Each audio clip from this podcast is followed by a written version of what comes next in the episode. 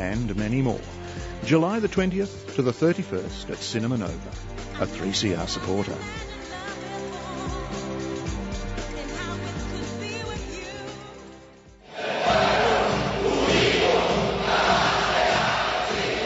Green Left Weekly Radio. There's one newspaper that is independent of powerful capitalist interests, and that is Green Left Weekly.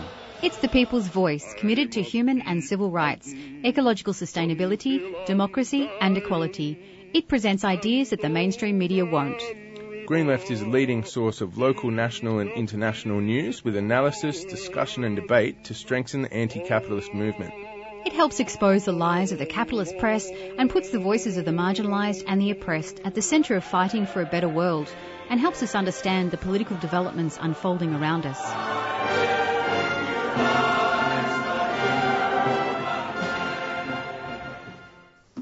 Good morning, listeners. You are listening to Green Left Radio on 3CR 855.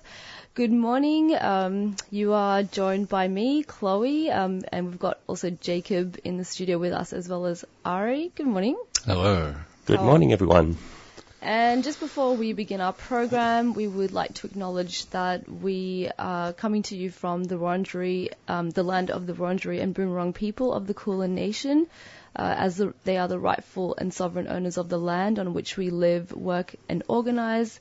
Um, and this land was stolen, it was taken by force, and was never ceded. And the colonization of their land continues to this day, and we pay our respects to their elders, past, present, and emerging. This always was and always will be Aboriginal land. All right. So, um, usually for the start of the program, we usually start with a bit of a kind of headlo- headline kind of news kind of discussion. There's been quite a number of things that have kind of dominated the headlines. I mean, the main kind of thing that has been the kind of big sort of thing for this for this past week has been um, the overturning of Roe versus Wade within the United States, which basically removes the co- um, what was what existed as a constitutional right to abortion in the United States, and essentially means it leaves it up to states to decide on whether abortion is legal. Now, the unfortunate thing about that is actually the major- that is actually quite a good number of states are already going to look to make abortion legal. Yeah, We've several even- of them have already banned it. yeah, um, almost all of them, or close to, and there's only very limited number of states that even allow you to have an abortion, but then even allow you to have abortion without being sued Yeah. uh, by a uh, by the conservative right. But we're going to be having an interview with Kamala Emanuel, um, which we recorded. Um, which we recorded on Tuesday night. Me and Ari recorded that interview, so we'll be playing a recording of that um, later in the program today, where we'll be discussing that in more detail. Yeah, that's our second interview. So Kamala Emanuel, she's a member of um, Socialist Alliance and also an abortion provider. She's a, a doctor and a long-time campaigner for abortion rights. But maybe we should tell listeners the interview we have first, um, which is with Sue. So we're going to be talking about the energy crisis um, with Sue Bull, who's a long-time climate activist, and she's involved in the Geelong Renewables Not Gas campaign. Um, and that's at 7:10, and then yeah, stay tuned for the pre, for the pre-record with Kamala at 7:45. Is it? Yeah. Seven, Well, seven thirty-five. Yeah, possibly about 7.35. To, yeah. Yeah, and then our last interview, which will be, you know, hopefully at 8:10, will be with Karen Fletcher, who is um, involved with pro-women, pro-queer, and anti-incarceration organisation um, called Flat Out, um, who's involved with the decarceration efforts and opposing prison expansion. So we've got her to talk about these um, Victorian bail laws. But you know, we will um, go into some headline news first. But yeah, that's what's coming up on the show. Yeah, so one other headline news story, and this is, um, I've just been drawing, I'm drawing this sort of report on what I've been kind of observing on social media and also some reporting that has been done within Green Left. But we've, um, we've, we've been covered, we've covered this previously. Um, Blockade Australia has actually been having its week of climate action. Blockade Australia is a non-violent direct action environmental group, and so from from June, um, I think from I think it was from June from June 27th to July 2nd. Um, they basically there's a week. Um, Blockade Australia activists have organised a week of re- disruptive kind of um, non-violent direct action, and to give you a bit of a example, a report of what sort of happened at one kind of action, more than um, they've been met with very kind of severe kind of police repression. In fact, one protester had actually already sort of had his um, house invaded. Um, raided by police in advance. And I guess more than one recent protest involved, um, and reporting from Green Left involved more than 100 protesters defying the police to stop traffic in the CBD on June 27 for just under an hour. You know, activists pulled construction areas, rubbish bins and milk crates out on the streets to slow police and traffic down. At one stage, police kettled protesters but did not make mass arrests. But by the end of the day, they had arrested 11, pe- uh, 11 people. One 22-year-old activist from Lismore had locked herself to the steering wheel of her car, blocking multiple lanes of the Sydney Harbour Highway. Now, you know, one of the, you know, the big political context for this action as sort of being, um, as the spokesperson James Wood has been quoted here, we are facing a catastrophic um, climate collapse, the biggest existential threat our species has ever known, and the system that we call Australia is driving us straight the point past the point of no return. There is no possibility of meaningful change within this system. Australia has been designed to operate as a project of ex- extraction and exploitation, and without a total upheaval of this project, we have absolutely no chance of survival. So the client, yeah, this is these actions have been motivated by, you know, the inaction of, you know, um, of, you know, our political leaders and of of capitalism to address the climate crisis. Yeah, I feel like we probably our audience here at 3CR and Green Left is um, a bit further left than this, but it's one of the things I think it's useful to still have these actions happening because I think they were organized pre-election. But that quote um, that you just read is really prescient or really relevant still to the Labor government, right? Because I don't know how broad this sense is in general, but there was definitely a, a, sense on the more centre left end of things that, you know, the, the Labour government gets elected and all of a sudden some issues are not as pressing anymore. But climate change especially is always going to be extremely pressing, especially as we're going to talk about with Sue, with the um, the, the Labour Party's kind of pushes towards coal and like expanding fossil fuel mining and stuff, following through with a bunch of like very strongly opposed projects that the coalition government put into place. And like, there is a need for further protest, right? Like, um, same with, uh, I expect we'll talk about it a bit later, um, but same with, you know, the refugee um, movement, the pro-refugee movement. There's a need for further protest on all of this stuff.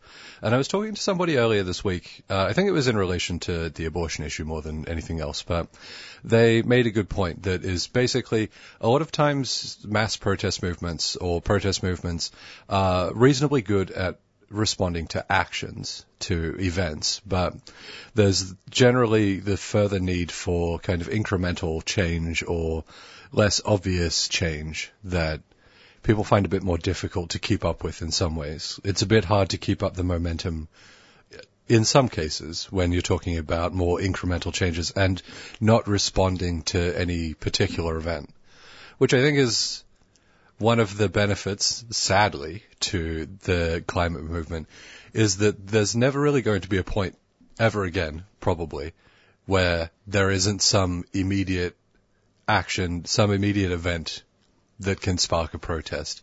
You know, we're going to keep having more fires or more floods and storms and all of that sort of thing. And like, there's always going to be something to respond to. Um, sadly. Just one thing just to add, um, before we move on to the first interview for our program, which will be a very kind of important and pertinent discussion in relation to this. One thing I've just been hearing reports about on social media is for some of the protesters from Blockade Australia who've been arrested, it does appear, this does appear to be a bit new. Um, from in terms of the extent of the police sort of repression, mm. but the police are sort of actively I don't, I'm not a lawyer and I'm not aware of the, I don't know about the laws that have sort of been applied, but I can just tell you what sort of is being, ha- what is happening in practice. But basically some activists have been sort of, you know, basically have to, they've been sort of have to pledge this sort of almost non-association in a sense. So basically, mm if you're for some of the blockade um, Australia protesters, they've been told that they're not allowed to associate as part, I think, as part of potentially their bail conditions, um, to basically not associate with, you know, some of their colleagues that they might have been like the other blockade mm. Australia activists that they might have been um, might have been um, might have been protesting with. Like for example, like for example, if me and Ari and Chloe were sort of protesting together, we got arrested. One of our bail conditions would could have been, oh yes, I'm not allowed to see or interact with Chloe. Mm.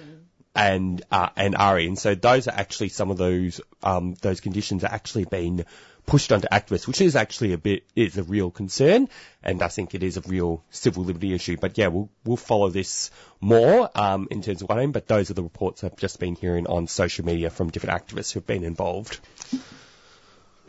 Well, we're going to go to a quick break and we'll stay tuned because we'll be back with an interview with Sue Bull um, on the energy gas crisis. Their fixation on profit is putting so many lives and communities at risk. Communities that are contributing the least to the increase of climate change, but are facing the worst of its impacts. We have had enough. We need a fair transition to renewable energy now so that every person has the right to be able to live safely wherever they may be. 3CR Radiothon 2022. Keep communities strong. To donate, call 03 9419 8377 or donate online at 3cr.org.au. Keep communities strong.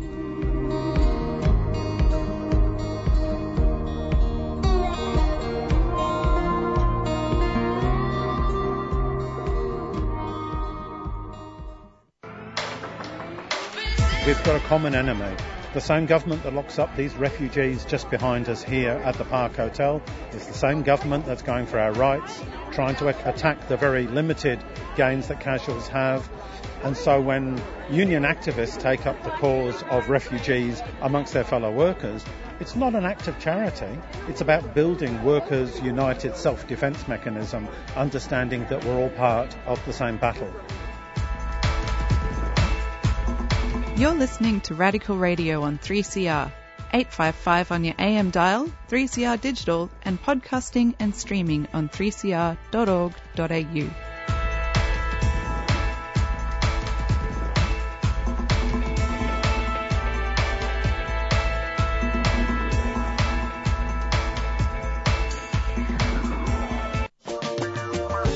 Three CR Radiothon 2022 3CR. Keep community strong.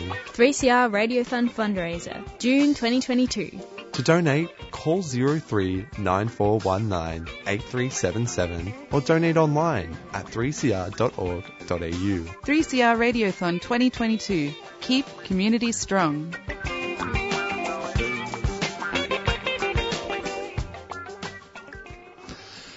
Welcome back to Green Left Radio on 3CR 855 AM. Uh, we are joined by Sue Bull, a long-time climate activist involved with the Geelong Renewables Not Gas campaign and a member of Socialist Alliance's national executive. We've got Sue on to talk about the energy and gas crisis. And um, Sue's written a couple of great articles on the topic for uh, Green Left. So thank you for joining us, Sue. Hi, thank you. Um, so a few weeks ago, uh, we mentioned one of your articles, in fact, the gas crisis is a fraud. And one of the points that you were making um, in that article was uh, obviously that the gas crisis appears to be more like another incidence of price gouging from the private energy sector. Does that hold true for the energy crisis in general? And kind of, can you give an overview of the situation in regards to the companies involved? Yeah, yeah, like Absolutely no question. I mean, I'm I'm afraid that the whole the whole energy crisis, I think, is is a fraud. But I also think that there's an enormous amount of gouging that goes on um, on every level. But in this particular case, there's four main companies um, in Australia that are involved with gas uh, in terms of the exportation of it. And they're BHP, Exxon, Shell, Santos and Origin. And they are making multi-billion dollars worth of profit out of gas, and indeed they're part of the process, of course, of the gouging, which means that what they're doing is that the shortage internationally has meant that they can sell gas at top dollar, ignoring the needs of the domestic market. So they're exporting where they can make huge profits and bad luck that the gas is found on Australian territory and that we need it in particular in Victoria um, because we're, we're the biggest gas using state. Um, we're the biggest gas using state at this point in time and we need the gas for domestic purposes but too bad we, we're not actually significant in terms of the profit that they can make.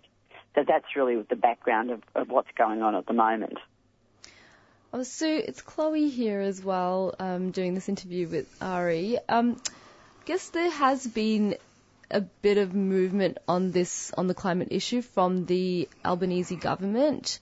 Um, what what are they actually proposing to do about this crisis? Well, they've been able to intervene through AEMO, which is the um, um, the government-supported body, the Australian Energy um, the Australian Energy Group, and they've been able to intervene and actually get the gas companies to hold back to some extent the increase in their um, charges to the Australian community. Um, but that's only seen as a very short-term fix. Like the Albanese governments and AEMO themselves have said that they will return to um, um, a free market situation.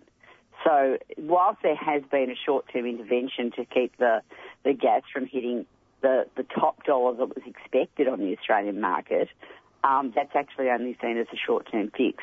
There are no long-term strategies in place to provide for a fairer share at the domestic level.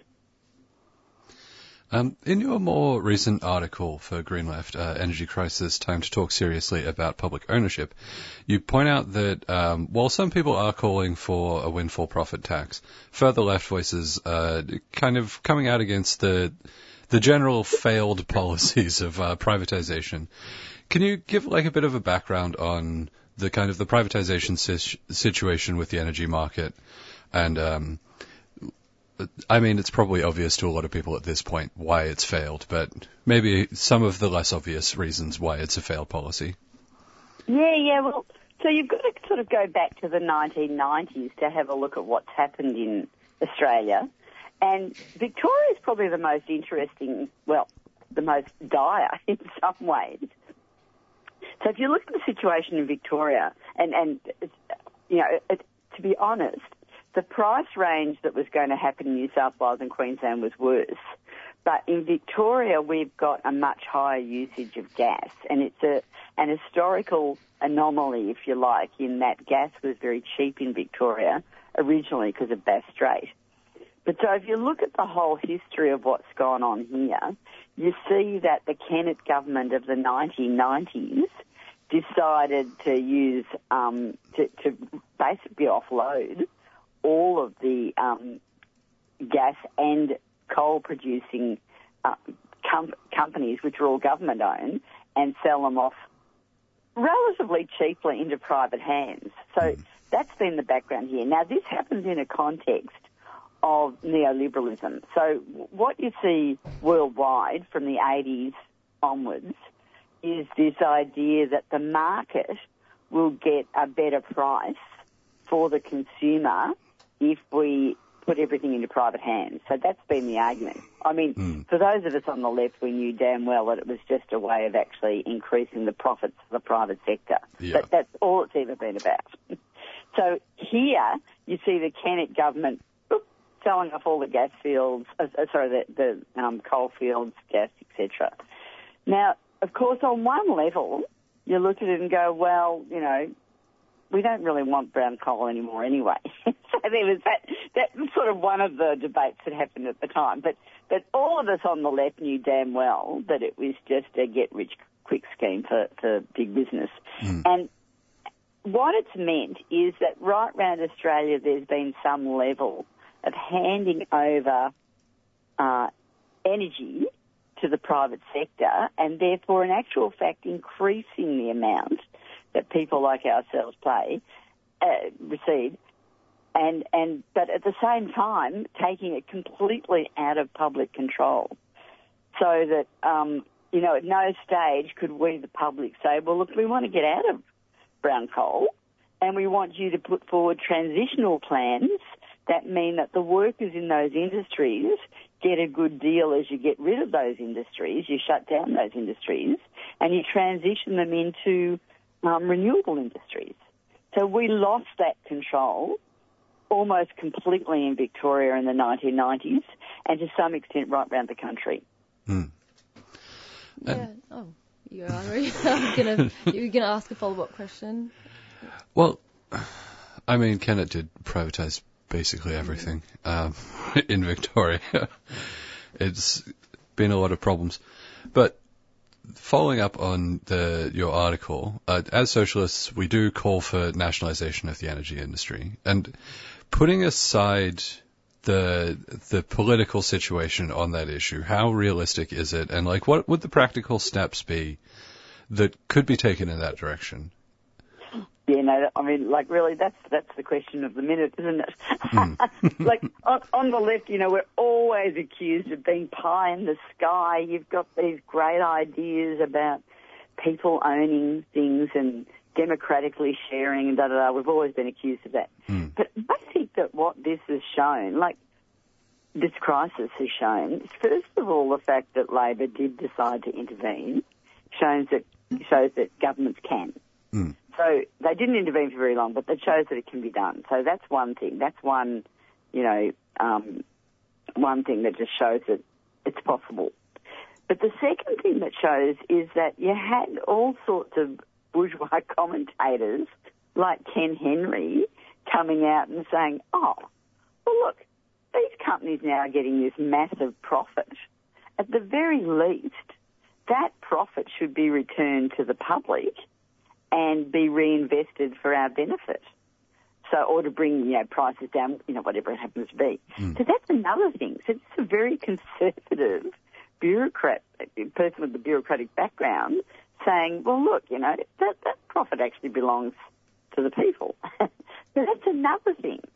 So you, what you're beginning to see is conservative forces or bourgeois forces starting to say, well, actually, this isn't fair.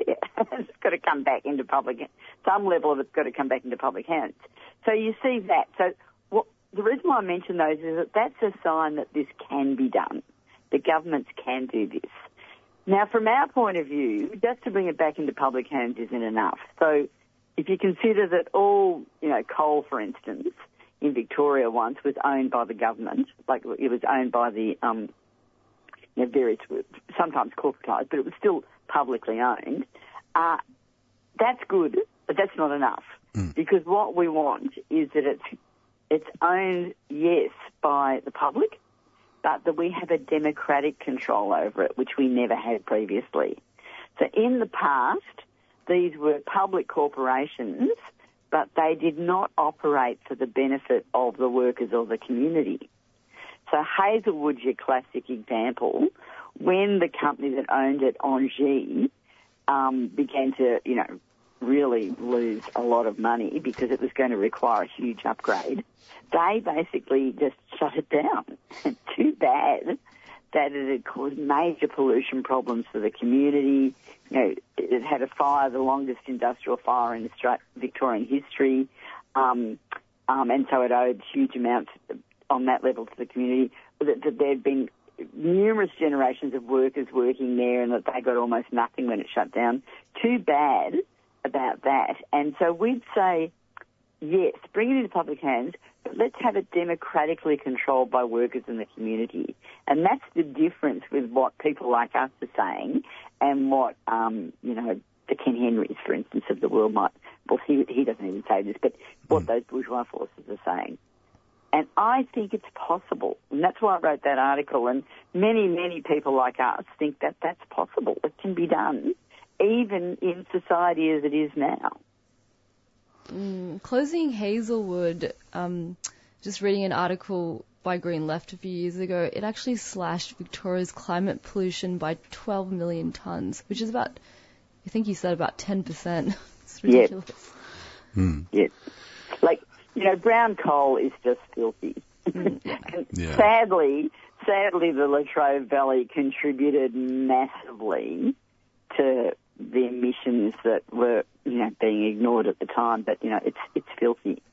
There's no, there's nothing that justifies continuing to use br- brown coal. Mm. And maybe to divert from our plan slightly, um, you mentioned that the left does get criticized often as having this sort of pie in the sky idea, you know, talking about transition to 100% renewable energy or about democratic control of these systems or whatever. But the alternative often seems to me way less realistic, I guess. Like Peter Dutton at the moment has very much switched to pushing nuclear energy, and that is fairly common on the, the right or especially on the sort of the slightly more climate aware right. But that sort of process would take ages to set up, wouldn't it? And it's not like it's actually clean. No, that's the shocking thing. Like every expert that you read talks about a 10 to 20 year startup for a nuclear industry. Hmm. And in fact, I heard Richard Marles talking the other day. You know, he's the defence minister these days. He's also the local member here in Corio. And that they're all very worried that this AUKUS agreement, which is for nuclear powered submarines, they're really worried about, well, where, where's that, the industry going to come from to get this submarine up and happening? Now, you know, we don't want the bloody submarine in the first place, but, you know, let's not even go there. But, but yes, so without a nuclear industry, can they actually get these subs happening? And you can tell that even people like Marles are going, I don't know if this is a goer, because they know damn well it's a tw- 10 to 20 year startup for any aspect of the nuclear industry. And that's huge amounts of money that's just invested in, you know, as we know, an industry that is terrifying. Like the prospects of that industry here and the waste from that industry, just the amount of poisoning that happens from places like Roxby Downs alone, um, in terms of the environment and in terms of the miners who work there, it's actually unknown because they refuse to measure it, but we, we know that it is a really dangerous industry. And people hmm. die regularly from this industry. Yeah. So you've got both sides, the poison chalice on one hand, and also a huge amount of money and years to just actually get it going. Yeah. I've seen people talking generally on the kind of basically on the question of why does the why does conservatives tend to push nuclear energy? And the point that a lot of people make is that you can't mine wind or sunshine, but you can certainly mine uranium. Wow, the profit. See, Yeah, this is the whole thing. You know, th- and this is why renewables are not necessarily a popular alternative to big business because they can't see the profits that they can make out of it on this giant scale. In fact, the only real renewable profits that they're actually interested in at the moment are the hydrogen ones. Because hydrogen, revol- you know, involves, you know, all this double handling yeah. um, essentially. Um, so they're all, you, you find so many of them, and they're all talking about hydrogen, and I think it's because there's far more profits involved. Yeah. Well, I think we're probably coming toward the end of the interview here. Um, did you have any final thoughts, anything else you wanted to add? Look, just a quick one. Uh, I I really do think that we've got to put our heads together and start putting forward proposals about public ownership and what it would really mean. Because I think we're going to get a much greater hearing now, and it won't just be about energy, it'll be about all sorts of things. And I think we've got to inspire workers and unions and the environmental movement into working together to work at how we can do these things and how we can make demands that can be won now. Yeah. Yeah, agreed. Well, thanks very much for joining us, Sue. Um, it's been really good. And um, we will, I expect, to have you on again to talk more about these sorts of things and nationalisation and that sort of stuff. So yeah. Yep. So yeah. Great. Okay, bye-bye. Bye-bye. Sue. So And- we were just interviewing uh, Sue Bull about the energy and gas crises, and um, you know what the what the left proposes to do about it, and like what seems to actually be going on. Which, um, spoiler alert, is price gouging, price gouging by capitalists. Yeah, and I was thinking we'll maybe go to a song and we'll be back um, with more news headlines. And I'm just going to play something by uh, well, that was suggested by Matt Ward, who puts together these really um, great political albums for Green Left. And um, it's going to play a song called Paradise by Golden Oak from their album Room to Grow. And just to give you a bit of background, um, it's well, uh, if you if you remember Jeff Bezos, the Amazon founder, um, in the in the former Spanish colony of Texas, he blasted into space from his ranch on July 20th. I think it was last year that he did that, and then he thanked his the exploited workers for funding the trip. And he said something like, "When you can when you get into space, you can see the Earth's atmosphere. It's so fragile and thin looking." Um, and so, you know, we do have to take care of this planet. Um, but the answer wasn't to reduce emissions. He, he suggested that we move all heavy industry and all polluting industry off, off the earth and operate it in space. And his fellow billionaire, Saudi Prince um, Abdulaziz bin Salman, vowed to drill every last molecule of oil. And this US folk band, Golden Oak, blasted this this type of talk, um, this vandalism, and this is um, yeah, so this is one of their songs from that climate themed album, Paradise.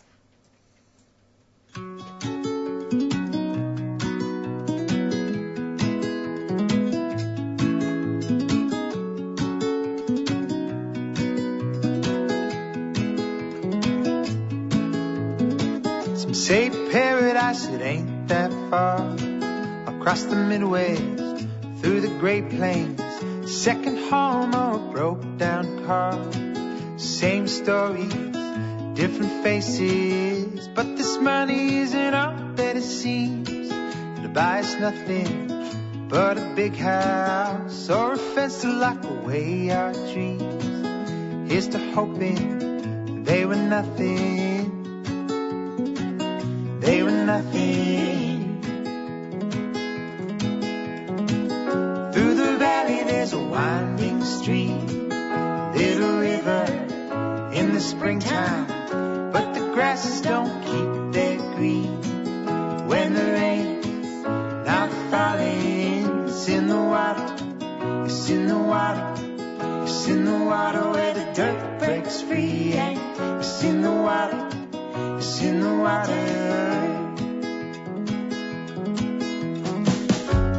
Soil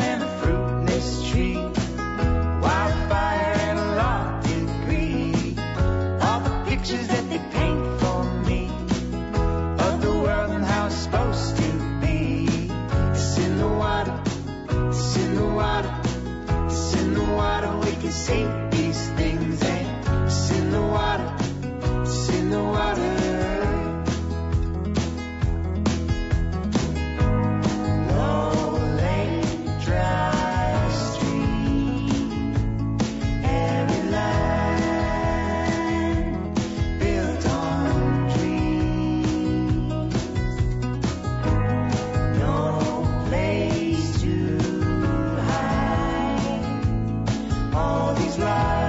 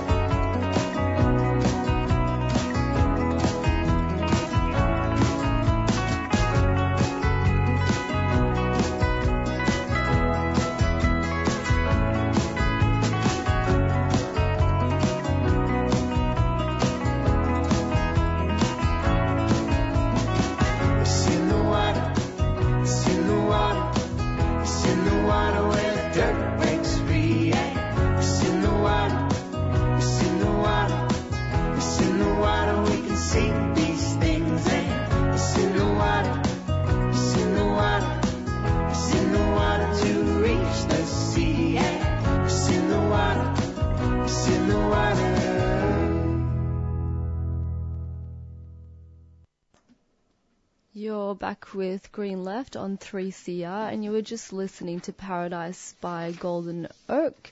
And we were going to go to some news headlines, but I think we've run out of time. Uh, so we're going to go to an interview. Jacob, we're going to announce. Yeah, so just in, um, so just introduce this interview. Um, we recorded this interview on Tuesday, but as we sort Taking of up your mic off. um, as we oh, so just to introduce the interview that we're going to be playing shortly, we recorded this interview on Tuesday. It is with um, a member with Kamala Emanuel, who is a member of Socialist Alliance. She is also an abortion provider and a long-time campaigner for abortion rights. And so we're going to, we've had me and Ari had a bit of discussion with her about you know the kind of what kind of response we should have to the Roe versus Wade overturn and, you know, the general kind of situation for abortion rights internationally and what we need to be fighting for in the Australian context. So, hope um, listeners enjoy the interview. And welcome back to Green Left Radio. Uh, we are joined by uh, Kamala Emanuel, who is a long-time uh, abortion activist and um, member of Socialist Alliance. Thanks for joining us, Kamala. Pleasure. Thanks for having me. All right. So, um, as I'm sure we've all heard and we've just talked about, the U.S. Supreme Court has overruled, overturned um, Roe v. Wade. So, and we're here with Kamala to talk a bit about what are the implications in the U.S. and kind of how does it relate to the Australian context. So, um, Jacob, do you want to go to the first question?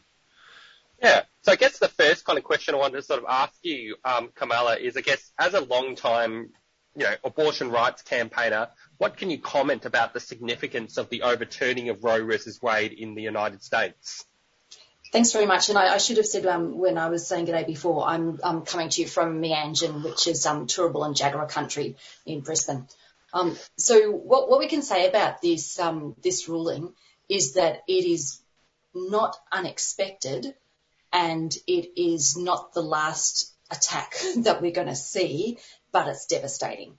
So um, for 50 years, since the Roe versus Wade um, established the constitutional protection of abortion for, for women and pregnant people across the United States, uh, the conservatives who are opposed to abortion have r- used a range of tactics to try to uh, take back that right or to undermine it in various ways. And, and um, you know, in the 80s, it took the form of clinic bombings and attacks and throwing acid in the faces of women who were presenting for care, uh, you know, murdering and assassinating abortion providers, um, and, and numerous other kind of physical attacks.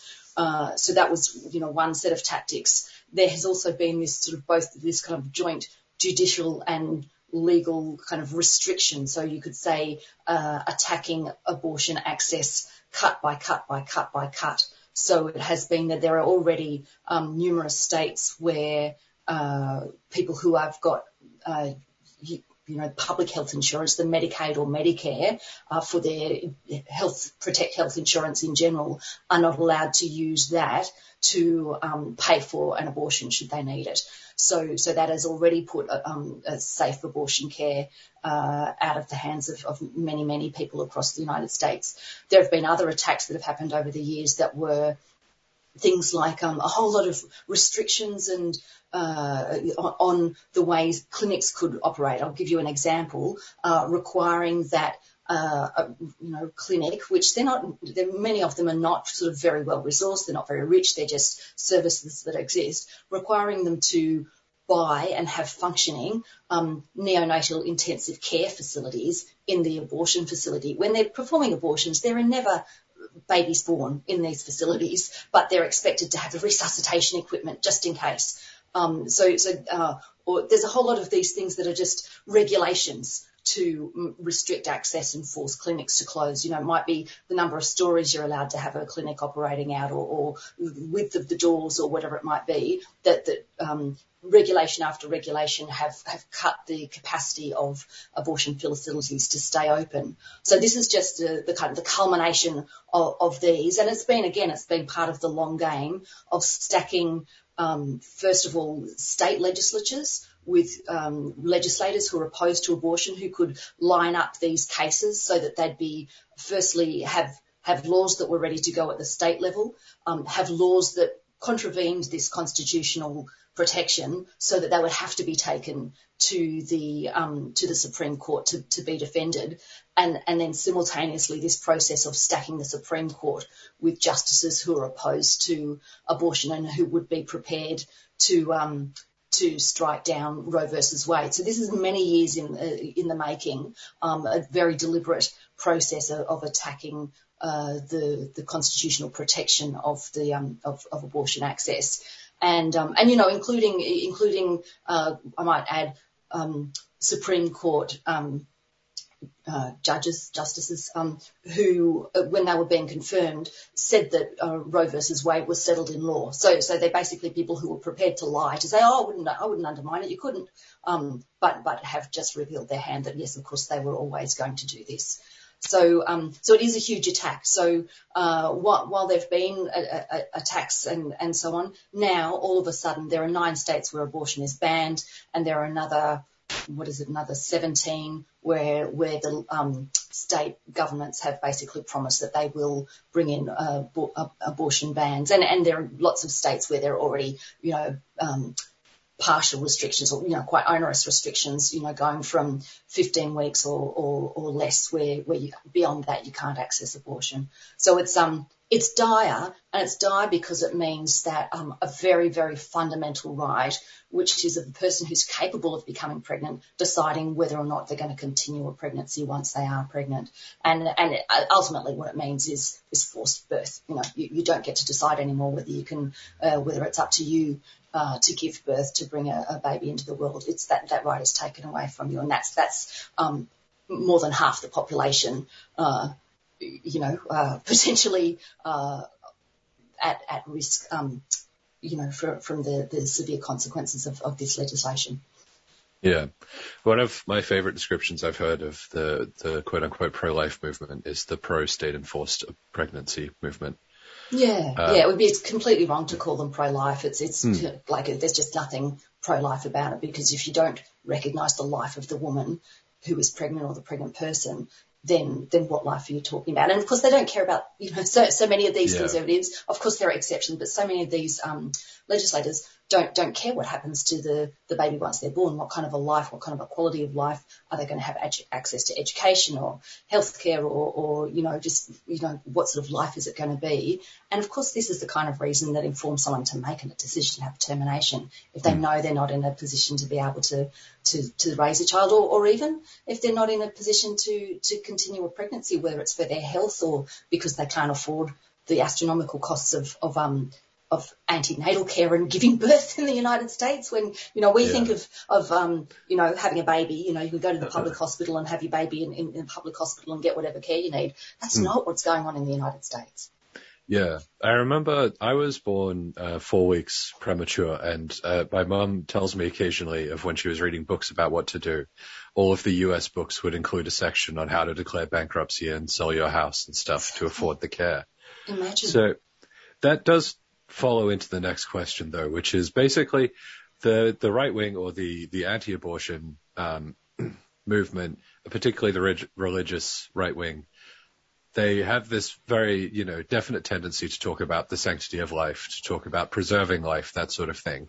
But obviously, when it comes to the actual policies, you know, they want to strip more money out of feeding kids out of schools you know, they, the Supreme Court, the, I think during the week before they overturned Roe v. Wade, um, ruled that the right to carry a firearm with you everywhere you go is uh, protected universally by the Constitution.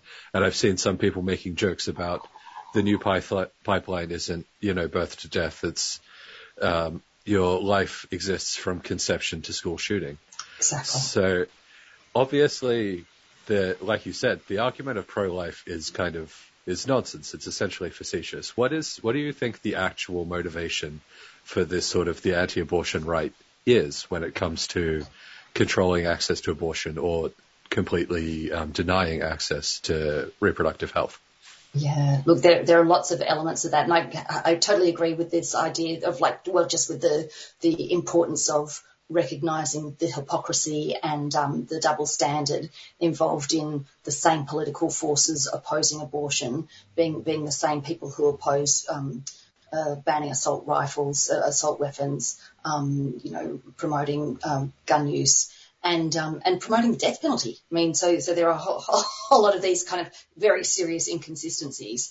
Um, Hmm. But I, I think And- that I, If I could just follow that really quickly. Mm, The- mm. Texas has proposed the death penalty for people getting illegal abortion. yes, I mean, like seriously, Yeah. how much more absurd does it need to be to demonstrate Exactly. that it is not for Mm. those political forces, those um, organised political forces? It's not and never has been about protecting any form of right to life. And I, I, I draw a distinction between the organised political forces who are using abortion and, and various other um, issues to um, to build a political constituency so they've got a base of support from which to, to launch their whole project.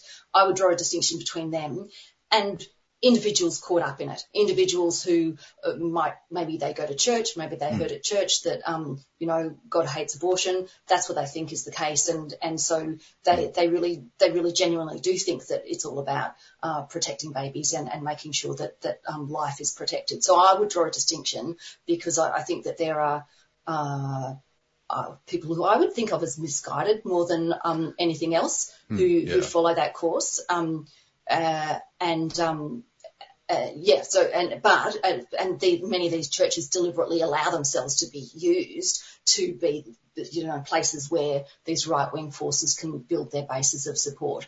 And and the project that they're trying to cohere support for you know, it's, it's got on the one hand, you know, people who are, you know, crazy about their guns, that's what they love. Others who are, are opposed to abortion rights. Um, others who are opposed to queer rights or trans people. Others, you know, there's sort of a whole range of things that come together. Um, many of these, many of these people may not actually have otherwise supported the rest of this right-wing neoconservative project. The the whole neoliberalism of of attacking um, of free trade, um, attacking regulation, um, and and peeling back all our rights and, and privatising everything. Not everyone would support that in and of itself, and so there are there are certainly these bases of support, particularly in the um, uh, for people opposed to abortion. They they build up this base of support for a right wing economic and political proj- project. Um, yeah, that I, I'm not sure that there would be that support for it otherwise because they're they're very anti people, but it allows them to uh, to position themselves as the champion of good, you know, whether it's family values or uh, you know babies being born or, um, or or various other things. And and so I think it's it's quite manipulative. And um, it allows them to appeal to emotion rather than to say, oh, really, what we want is to make the rich richer and um, and screw the rest of you. Uh, but we can't say that, so it's all about the babies. Yeah.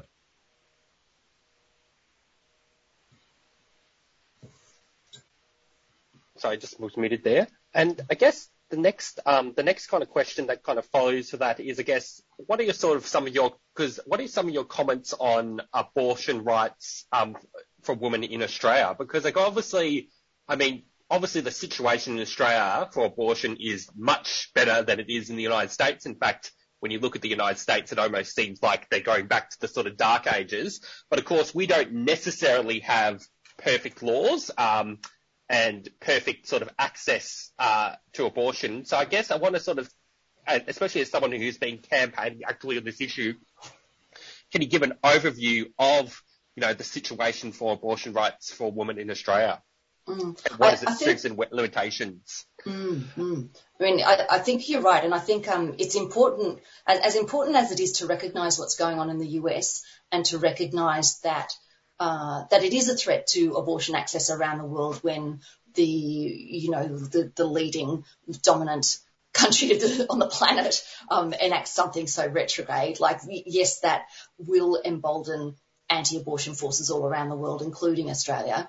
However, I think we on the one hand, should recognise that things aren't kind of immediately dire here on, on account of that, um, but they're not as good as they should be. So the whereas in the in the US it was what 73 that um, Roe versus Wade established the um, constitutional uh, right to privacy that that protected uh, abortion.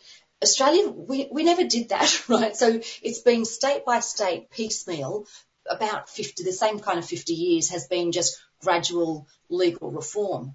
And, and, and so it's only been in the last few years that the last states have actually got abortion to be legal. And this has been the outcome of, you know, years of hard patient work, partly campaigning in the streets, partly the kind of behind, behind the scenes kind of campaigning that's happened, you know, in, in the, um, the states and territories. So, so we've, we've sort of much more recently tasted the victory of, oh, gee, abortion's legal now. Um, and so it's much, uh, it, it's not, it's not at all going to be any kind of easy thing to have that rolled back, which is not to say that, you know, state Liberal Party branches and, and, um, uh, you know, federal Liberal Party members and whatever aren't opposed to abortion. Like they, they still do take to their state conferences motions opposing abortion and, and calling for it to be banned and, and all of this sort of thing. But a lot of that, um, a lot of that is much more about shoring out that right-wing conservative um, religious base um, for the Liberal Party and its project, rather than because they can see themselves actually enacting any of that stuff anytime soon. Um, the truth is, every time, you know, in the last the last sort of 40, 50 years, attempts to get rid of Medicare funding for abortion or, or a whole lot of things has been has been overturned, has, has been hasn't been able to be um, enacted. So it's it's very unlikely to see that. But what we do see is unequal access across Australia. So partly it's state by state. Different states have got different um, gestational limits. So if you go to in WA, it's 20 weeks. If it's um, if you're in Queensland, it's 22. If you're in Victoria, it's 24. Like so, different states have different cut-offs. Um, which is obviously not fair. And, and across the states, by and large, apart from South Australia, where access through the public hospitals has been mandated because it wasn't allowed to be provided outside the public hospital systems, which meant that you could get your abortion for free, actually, um, in, in South Australia. Uh, around the rest of the country, on the whole, there's a lot of, um, you know, a bit of a lucky dip if you're in the postcode where your local health area, hospital and health area, um, provides abortion in, in the hospital or not. And um, it, it's a lot to do with does your GP know the pathway to refer you, or, or is there some kind of an arrangement with the, the hospital and a private provider where you can get your abortion paid for? So the cost of abortion is disproportionately and you know unequally, unevenly shared around the country. Some people are able to access their um, the abortion they need through the public hospital system. Some people can get some or all of it paid for by Medicare, and some people are paying hundreds of dollars, four hundred, five hundred dollars, and that's just for 550, maybe up to um up to 12 weeks of pregnancy, and then thousands of dollars on top. Um, you know, for, for for later weeks of, of gestation. So, um, so there's this very, very unequal, unfair thing going on in terms of the cost of abortion, um, which is obviously a very working class issue. If you're working class or poor, um, and you've got to try to find the money for this sort of thing, that, that can that can make it out of your reach. Um, also for regional women, uh, like one of the main private providers of abortion care, um, around Australia, closed their clinic in Townsville, Rockhampton, on the Gold Coast, and in Newcastle last year. Last year, before last year. Um, and, and so for regional women, where those were the only services available, it's meant, like in Queensland, women are travelling so far to, to obtain a surgical abortion if they need one. I mean, on the on the plus side, I guess, just kind of to skirt around a little bit, um, uh, medical abortion is has become more accessible since um, uh, since it's available through telehealth. So, so many people can access medication abortion where you take, take some tablets to, to induce an abortion. Um, and, and it is possible for some people to access that by telehealth. So that's a bit of an equalizer, but it's, it, you know, it's not everyone's preference to have to be awake and aware through the whole procedure that's like bringing on a miscarriage. Um, some people would prefer to be able to you know, have an anaesthetic, off to sleep, wake up and the, the thing's completed. Um, and that's not readily accessible everywhere. Um, you can't just, you know, know that you can be referred to your local public hospital and have it provided. So I think that leaves us a lot of openings for where we need to go to make abortion accessible, um, uh, and not just settle for it being free, uh, legal, because if it's not free and it's not accessible, then there's a whole swathe of the population who um, have to, you know, either can't access it at all or else have to um, you know, forego other things uh, because they, they can't afford it. I think that's a really good point for sure. Like, and um, correct me if I'm wrong, but I believe uh, Western Australia's abortion law still requires that a person seeking an abortion needs two doctors even before 20 weeks. That's right. And yeah, so, right. like you were saying, as much as there is limited access in regional areas, it's in some cases finding just the number of health professionals that you need to could be difficult. Oh, it's terrible. I've met women who have, um, who have, like I'm the fifth doctor they've gone to for their referral.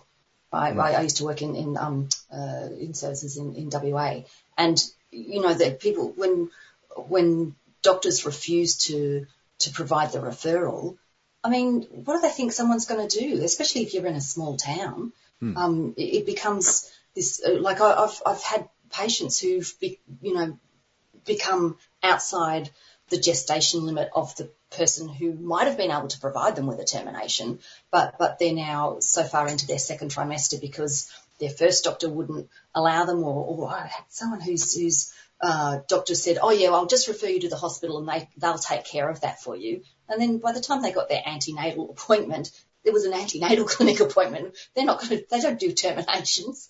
Um, just this, the runaround that people can get, mm. um, is, um, you know, they're, they're, they're, um, obstacles that were deliberately created. Like when that 1998 legislation got enacted in, in WA, uh, that made it a bit more legal than it had been before, um, they still, it was a concession to the people opposed to abortion to include that two doctor rule.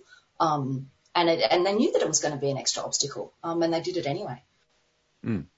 And kind of following from that, I guess, is obviously we still do have limited access in Australia, particularly mm. like you were saying for you know more working class and rural areas. Mm. What changes need to be made, other than maybe some of the ones you've discussed? Uh, but what changes do you think need to be made to have like actual free um, access for everyone to abortion? Mm. Like, what is the ideal?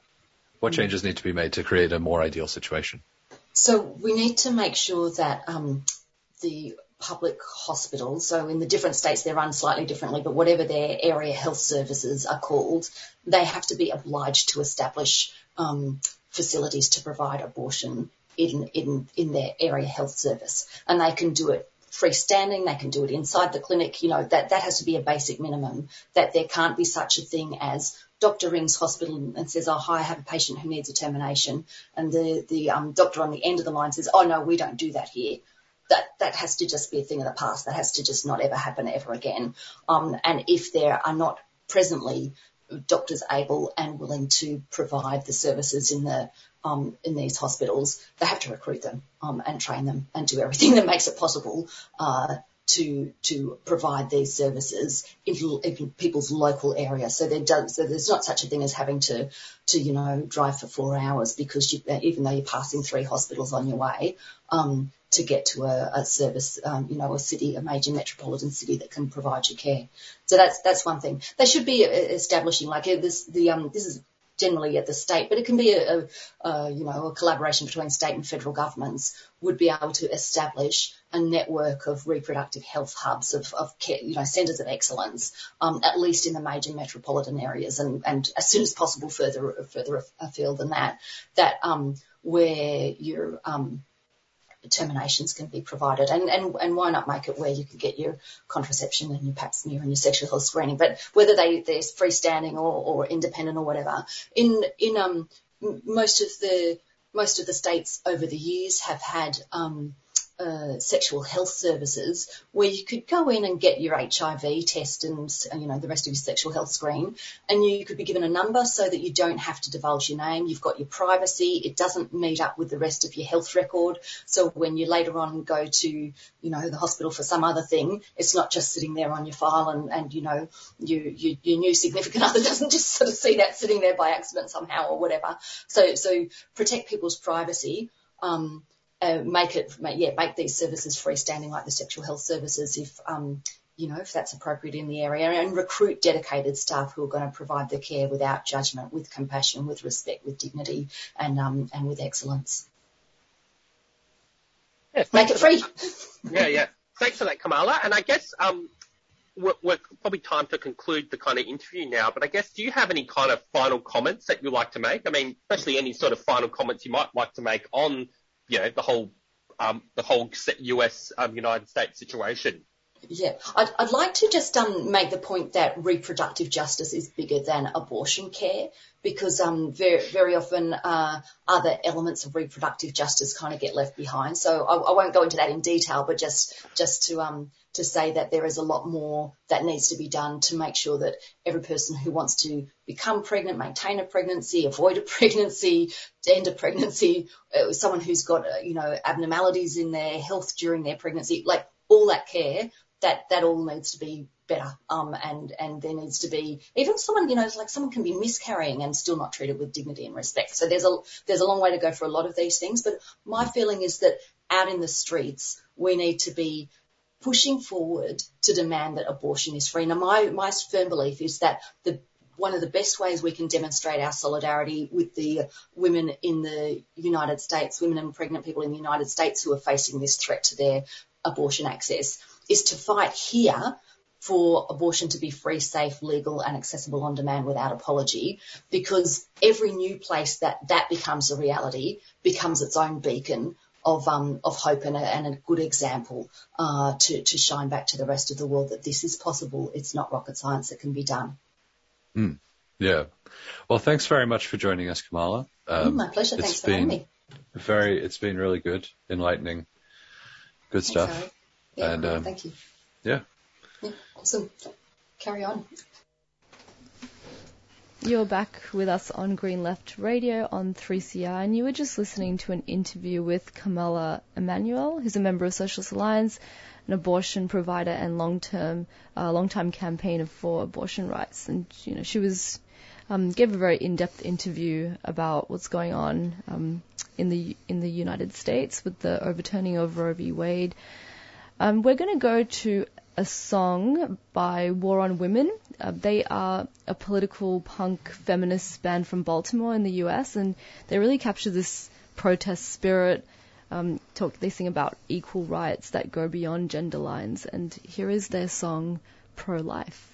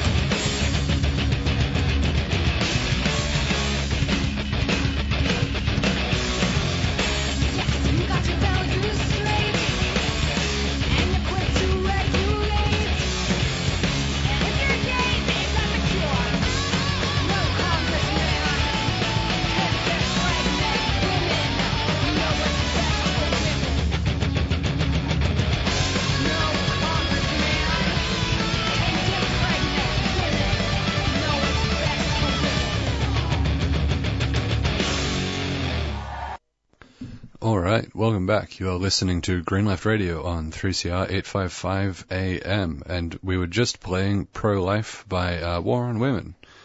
I guess in solidarity with the situation in the US. So, um, something I wanted to mention quickly before we get into the activist calendar is that we're doing well at the radiothon. It's we've just got some quite good news that um, the breakfast shows are getting really close to our goal, um, and the whole station in general is getting pretty close to our goal. And just like a reminder that you can still donate, even though it's you know sort of after the radiothon theoretically, and like should be mentioned more often probably. I don't maybe other shows mention it more often than we do. But you can still donate to 3CR outside of the radiothon, right? uh, you know, you can go to 3cr.org.au slash donate. You can nominate us. You can nominate whoever you want. You can phone in at 94198377 or you can text donate to 0488 809 855 and get some details on how to do that. And of course, we're Green Left. We are a slightly separate organization from 3CR. And so you can go to greenleft.org.au slash support to subscribe to the, um, the online or in, you know, physical copy newspaper that we produce for as little as $5 a month for the online thing. Or you can go to, uh, greenleft.org.au slash donate to give a, a one-off donation or, you know, support the fighting fund, that sort of stuff. Help us, help us all keep going, you know. Us, don't want to blow our own horn too much, but like Green Left and 3CR are both really important organizations to exist, I think. It's great to have these alternative views and these kind of alternative perspectives on what's going on. but without further ado, let's launch into the activist calendar. So, uh, first thing is tomorrow, that's Saturday the 2nd of July, uh, we have a Defend Abortion Rights rally at 12 p.m. at the State Library. Um, and hopefully we'll see everybody there because that is, of course, a big thing at the moment. Um, on Sunday, uh, July 3rd, we have a protest, which is a uh, rally and march for Julian Assange, which is 11 a.m. State Library. Um, and then we have a protest against government Islamophobia and house demolitions in India, and that's 1 p.m. at the State Library. Uh, Monday on July 4th, we have the NAIDOC uh, flag raising ceremony, which that's um, National Aborigines and Islanders uh, Day of Observance Committee, sorry, um, and that is 9:30 a.m. at Fed Square um, in the city. And then we have a vigil. This is vigil. This is also July 4th. Break the chains of U.S. empire.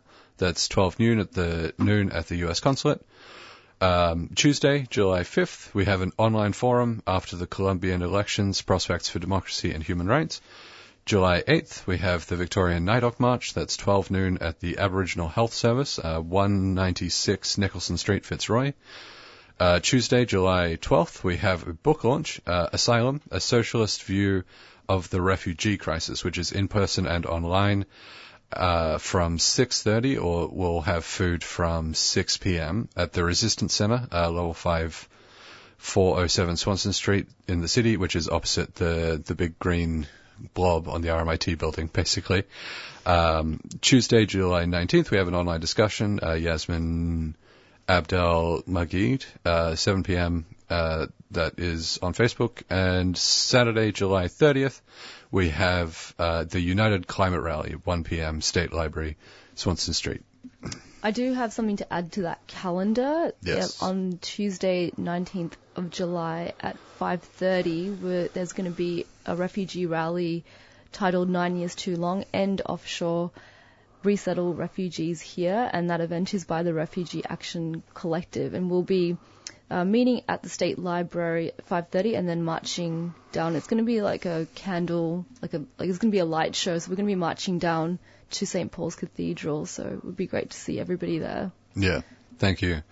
Um, and yeah, if you want more details on that sort of stuff on all these events, um, with there's some cultural events like movie screenings, um, some uh, art exhibitions, that sort of stuff that we've skipped over here. Um, but if you want more details on all of this stuff, you can go to greenleft.org.au slash events, um, and you can filter by location, you can filter by date, uh, by like a date range, and you can get more detail on all of the stuff that we've mentioned here, like Zoom links where they're applicable, or Facebook links, that sort of stuff, um, anything we didn't mention. So yeah, sh- I encourage, in fact, everybody to go to our website, uh, greenleft.org.au slash events to find more details on that. And just go to the website in general for more news, opinions, analysis, that sort of thing, all from a generally left-wing and kind of eco-socialist perspective. Um, so we'll be joined shortly by uh, Karen Fletcher from F- Flat Out to talk in part about the situation with Victoria's bail laws and kind of an uh, protests and actions that they that at flat out they have about that, and um, also partly the main campaign that they're involved with at the moment, which is opposing, which is called Homes Not Prisons, um, which is opposing basically prison expansion in Victoria. So I think we'll go to an announcement and then we'll be joined by Karen Fletcher when we get back. So stick with us. You're listening to Green Left Radio.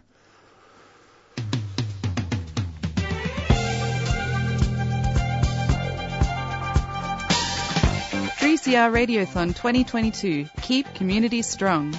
We need your financial support to be independent, community controlled, and focused on people rather than profits. Your support during Radiothon keeps the station strong and enables us to give voice to hundreds of people and issues for another year. And remember, any amount you can afford makes a big difference, and all donations over $2 are tax deductible. 3CR Radiothon, show your support during June 2022. 3CR, keep community strong.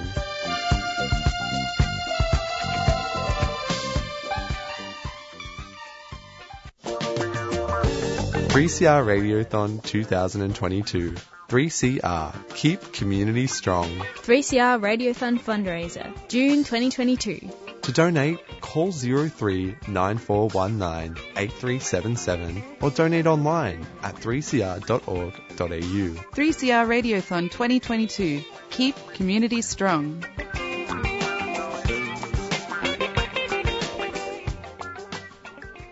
All right, and welcome back to Green Left Radio on 3CR 855 AM.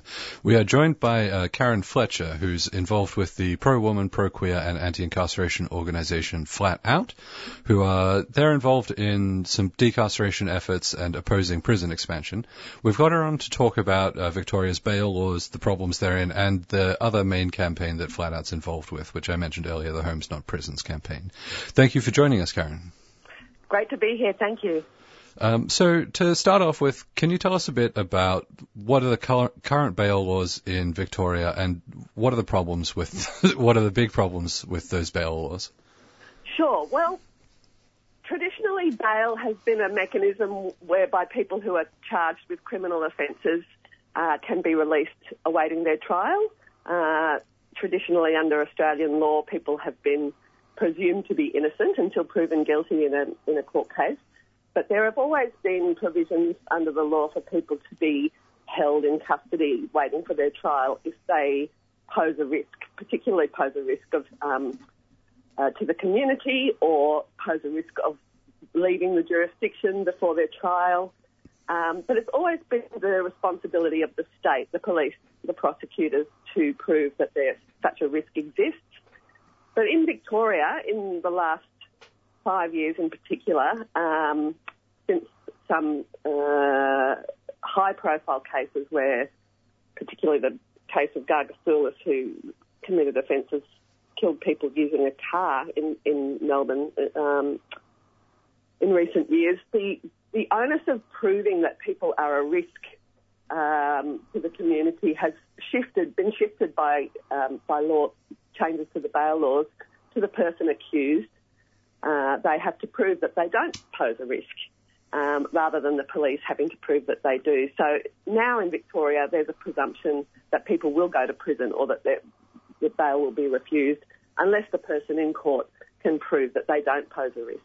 And the result has been that uh, an, an, absolutely huge increase in the number of people who are being sent to prison uh, awaiting their trial um, for criminal offences because so many people charged with criminal offences by the police um, don't have legal representation, have difficulty, you know, understanding the complexities of the bail laws and what they have to prove, uh, and as a result, a lot of people are just um, being sent to prison uh, with a presumption that uh, they should be in prison while they wait for their trial. Mm. this has had a particularly big impact on um, women uh, and in, in particular Aboriginal women, and we've seen a 440% increase in the number of um, Aboriginal women being sent to prison, being convicted of nothing and spending time in prison on remand. And the majority of those are never convicted of anything, uh, never sentenced to uh, a period of imprisonment. So they, they serve their few weeks or few months on remand and then go to their trial and they're either acquitted or uh, um, sentenced to a non-custodial sentence. So they're spending time in prison that they never should have. Yeah, Karen, thanks. Um, yeah, I was, you know, it, it does disproportionately affect um, First Nations, and yeah, I think I was reading um, some statistic that said something like the uh, the Aboriginal women are actually some of the most well, Aboriginal women here in Australia are some of the most incarcerated people on the planet, um, which is you know just horrifying. Um, yes, that's true. Uh, and yeah. Oh yeah, sorry, go on. And increasing. I mean, that's the other thing. Uh, it's just going up and up. Um, it's absolutely a shame, a, a, a, a shame to. I mean, it's happening in a lot of Australian jurisdictions, but in Victoria, it's particularly marked. Yeah, and we, um, I mean, we obviously, you know, campaigning against these, and you know, we just wanted to know or let our listeners know what sort of work and some of the campaigns that you're involved with or, or aware of that seek to change this situation with with the onerous bail laws. Yes, sure. Well, I think probably the best information um, that's available is through the Victorian Aboriginal Legal Service on the bail laws. They have a campaign, Fix Victoria's Broken Bail Laws, uh, which people can um, uh, sign a petition and get information on VAL's website. So that's vals, V-A-L-S dot org dot au. Uh, and also on their website there's a uh, briefing paper, Fixing Victoria's Broken Bail Laws, which has a lot of information, particularly about the way these bail laws are impacting Aboriginal people and particularly Aboriginal women. Um, so that's a good place to start. And then, as you mentioned in the introduction, there's a very related campaign that um, that Flat Out is involved in, which is the Homes Not Prisons campaign, uh, which is a campaign against the expansion of Dame Phyllis Frost Correction Centre, which is the big, the max big maximum security women's prison in Ravenhall in Melbourne, uh, which uh, the government is spending nearly $200 million uh, building 106 extra beds to take it from 500 odd beds to 600 odd beds. Um, and we've got a campaign to stop that expansion, and it's related because the reason why they have to, they feel they have to expand the prison is because of the huge numbers of people that are being sent to prison, to, particularly to the women's prison, um, as a result of the changes to the bail laws. So it's a, a very related campaign to to the bail laws. Mm. Could you give us that URL again, um, just to make sure everybody's got it? Yeah, so www.vals, V-A-L-S, Victorian Aboriginal Legal Service, .org.au. And then the Homes Not Prisons campaign also has a website with an open letter, Hmm. uh, which is um, is, is uh, calling for uh, the government to spend the $200 million that they have um, allocated to the expansion of the prison on public housing because uh, you know the vast majority of people who are sent to prison, particularly women and kids who are sent to prison, are homeless um, when they are sent to prison and homeless on release. Uh, and what we're putting forward is that a much better use of uh, uh, of taxpayers' money would be to spend it on public housing and support for people in public housing. Um, it's much, much cheaper to house people uh, than it is to put them in prison, and it has a much bigger impact on community safety.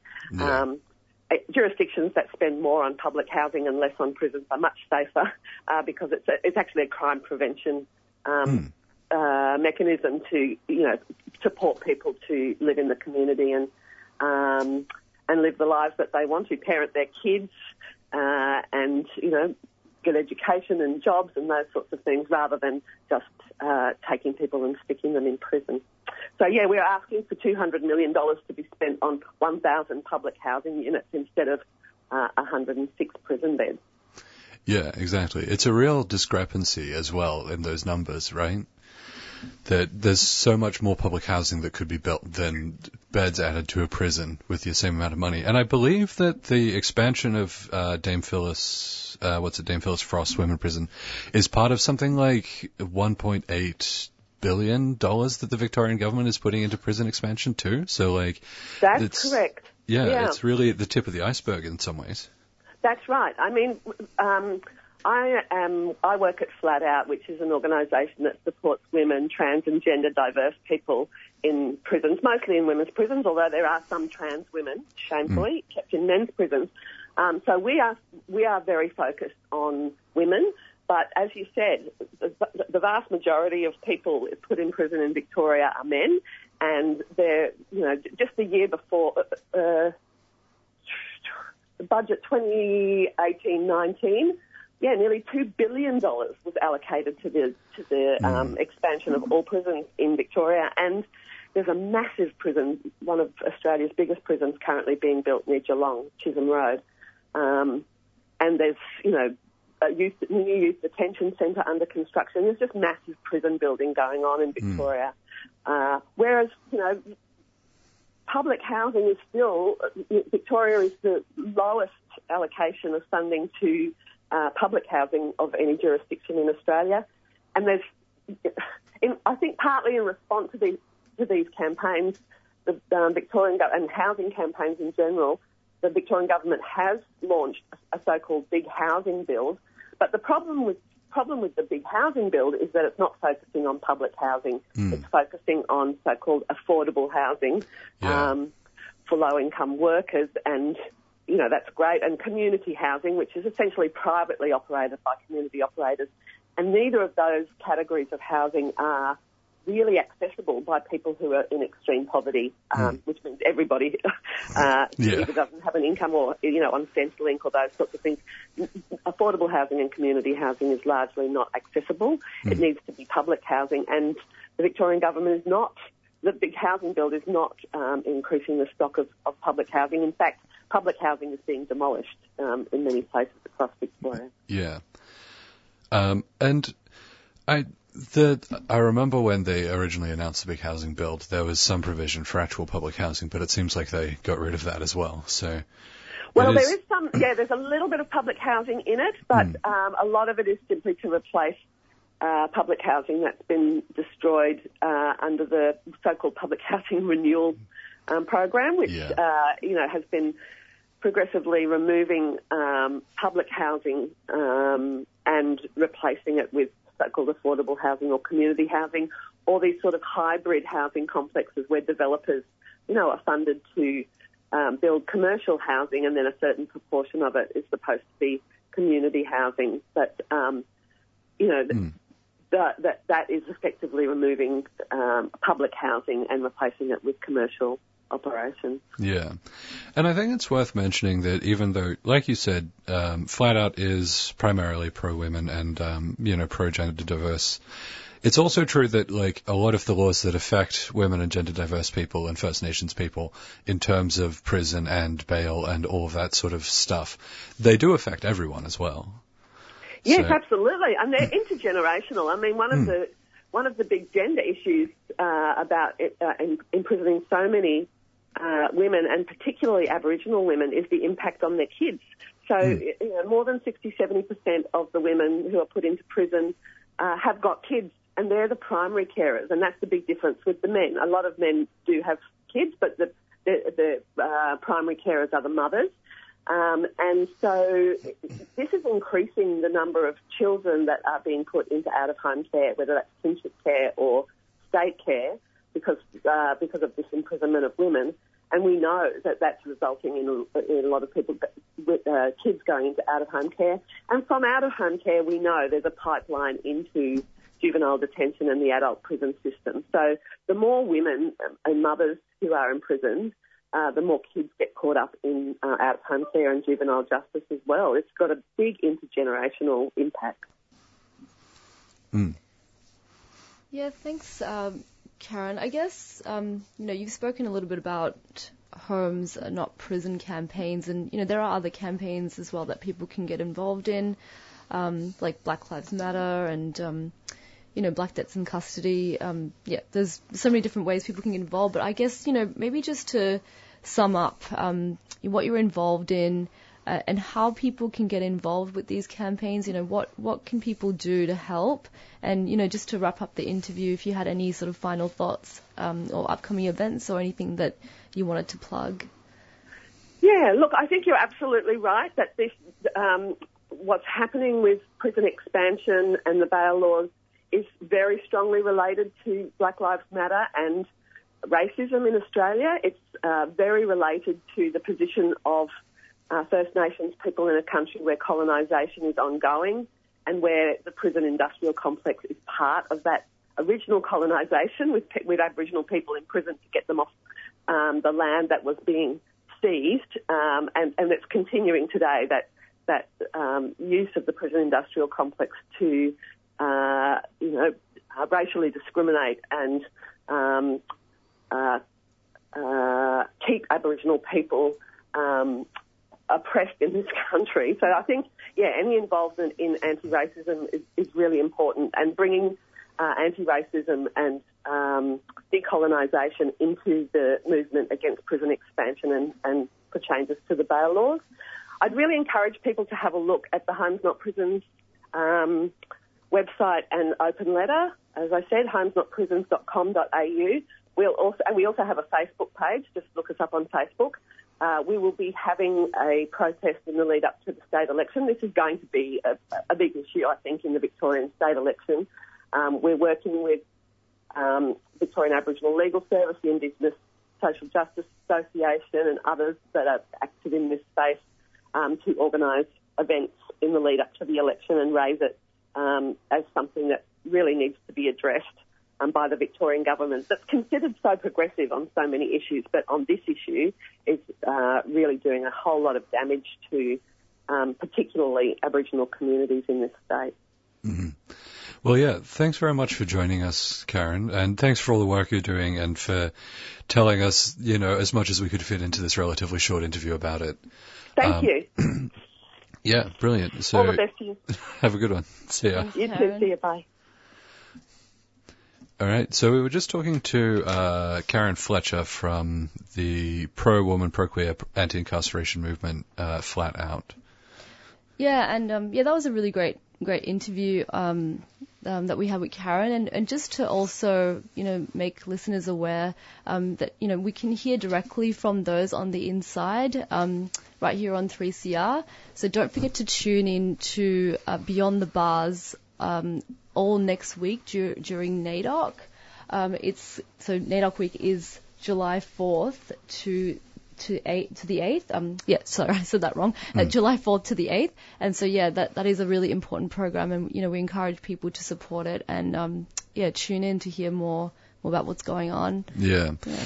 And following up from the interview with Karen, um, the Monday show, which is uh, 4th of July, 11 a.m. to 12, sorry, 11 a.m. to 2 p.m. is going to be from the Dame Phyllis Frost uh, Centre, which is the one that um, the uh, Homes Not Prisons campaign is particularly focused on at the moment.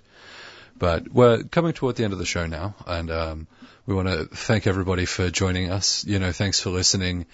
And a reminder that even though, you know, the month of June is over and uh, the radiothon is kind of over, you can still donate by going to 3cr.org.au slash donate, you know, phoning in 9419-8377, texting donate to 0488 809 855, or, you know, various you know, a big variety of ways that you can donate. And, you know, a reminder that, yeah, we are Green Left, um, radio that we are a slightly separate organisation, and so you can go to our website greenleft.org.au.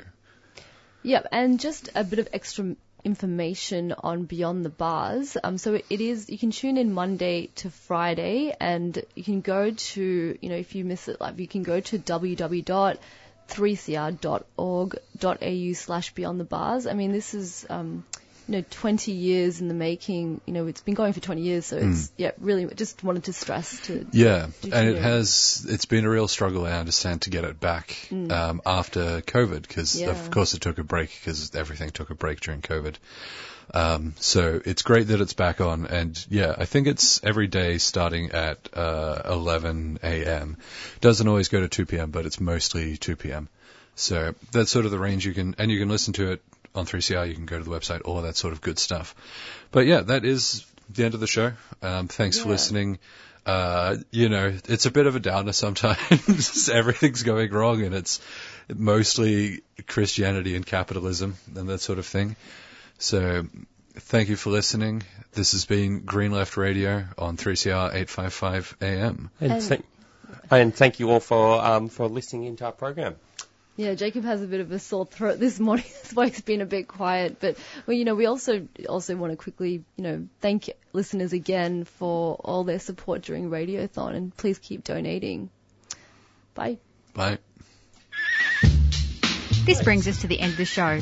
You have been listening to Friday Morning Breakfast with Green Left Radio, brought to you by Green Left Weekly newspaper, which brings an alternative source of information that puts people and planet before profit.